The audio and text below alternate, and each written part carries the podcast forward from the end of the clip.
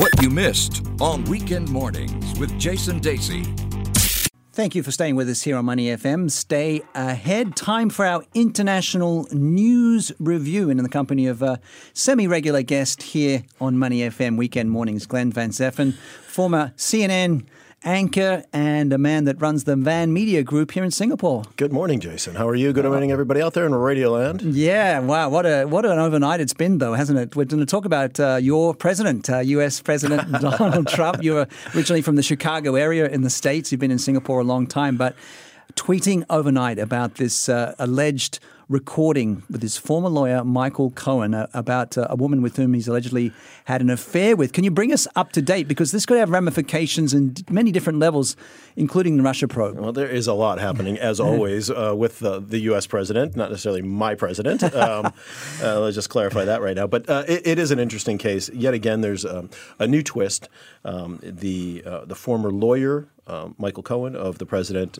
Uh, it has been released now. Uh, he says he has a tape in which uh, the president, two months before the election, September of 2016, uh, he and he and the, and the, now president had a discussion about paying um, the the former Playboy model to uh, to be quiet about the alleged affair. and this is not Stormy Daniels. This is Karen McDougal. This is another woman. I, I think allegedly this is supposed to have happened in the same year, 2006. So these both these women alleged to have had uh, you know intimate relations with um, Donald Trump, who was of course a private citizen back then. But there is a, a bit of a, a difficult area for him because of the I guess, strict rules around election spending. Yes. Now, aside from whatever moral take you would mm. have on all of this, the, the problem that could be legally difficult for the president is if any of this, um, if any of the money came from his campaign, uh, then there there are rules in the U.S. about what you can use campaign money for. And, uh, and if it was used in this particular case, there is a, a, strong legal argument to be made that that was an illegal use of campaign funds. Right. So this is a very tricky area, and he's been vocal on Twitter talking about it being uh, what he's saying it's not the right thing to do, and that he's done nothing wrong. Uh, so read into some of these tweets. What's what's he what's well, he saying? What's what, the what's the backstory? Yeah, and one one of the tweets that's that's come out is uh, it was illegal if in fact this tape exists, which he doesn't think it does.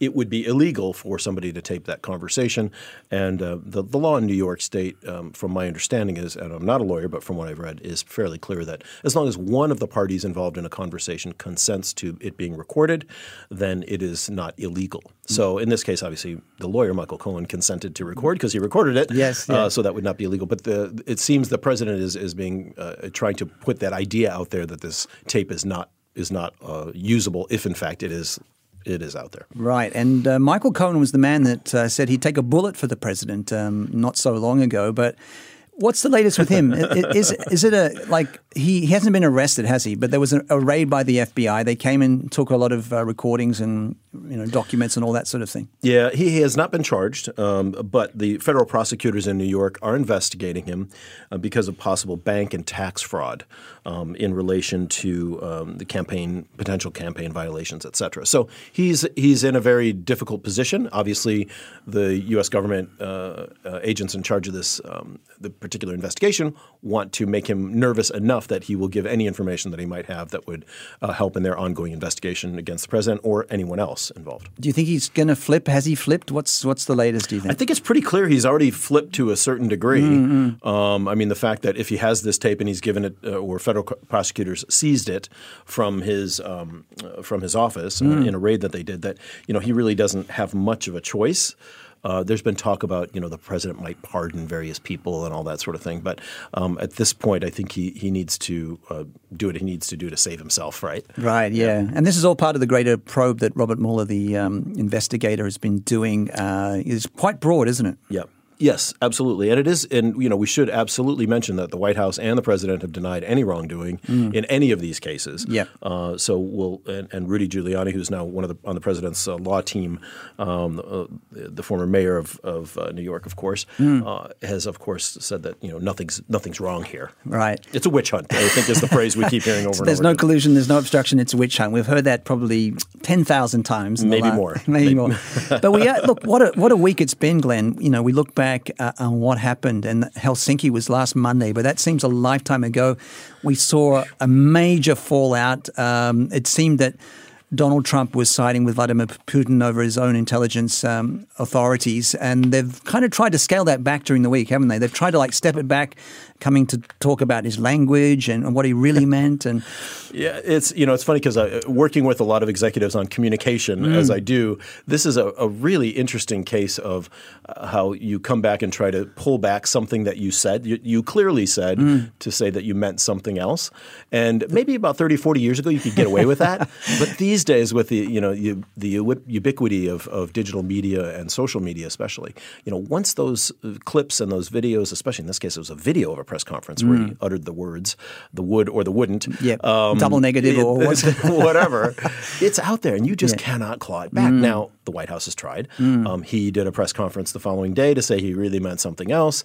Um, the White House press secretary has come out to say no, he didn't say that. He said something. So it, you know, look, it's anyone's guess what's really going on here. Um, mm. But clearly, there's no um, no shortage of effort being put into trying to change perception as to what he actually said, including an invitation now, apparently, uh, to yes. Vladimir Putin to come to the White House. Yeah. So what, what's the thinking here? Like, the logical thing would be to maybe take a step back and say, listen, maybe I'll just go a bit quiet on the Russian thing because that probably, you know, with the midterms coming up, uh, midterm elections in November, which are crucial for him because you know if the Democrats get control of the House and the Senate, it's going to be very prickly for him. Um, so, what's the thinking here? Do you think? Well, I'm not much of a gambling man, but there is a there is an old uh, adage in in Vegas, right? Which is you know when you're at the table, you got to double down, right? You just keep going, keep going, and you go hard, right?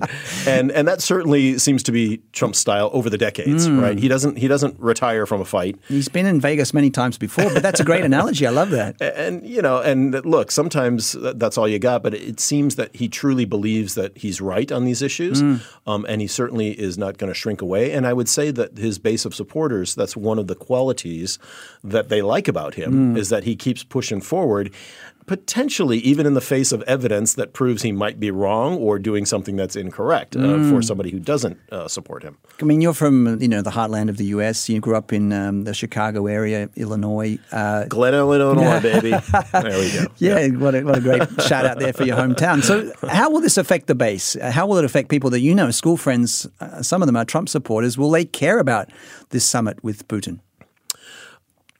Sure. I mean, I think as we saw with the North Korea summit, the people that support Trump will say, "Hey, this is great. He's reaching out. He's trying to build bridges and mend fences and you know start new alliances and all that." I think you know that would be the the clear and obvious mm. uh, tone that people would take. Um, I think at the same time, though, as we saw what happened with NATO at the NATO summit uh, just before he had his Putin summit last week, there are and and with the Canadian Prime Minister several yes, weeks ago, yeah, yeah. you know, there are some very serious questions about how he's handling our traditional allies, not just from payments to NATO forces or whatever, but just in general tone and and traditional ideas of of who have been our friends around the world and who haven't been. Mm. So that's been huge at this point, it seems that much of the base is willing to give him a pass on, on some of these issues and stick with him.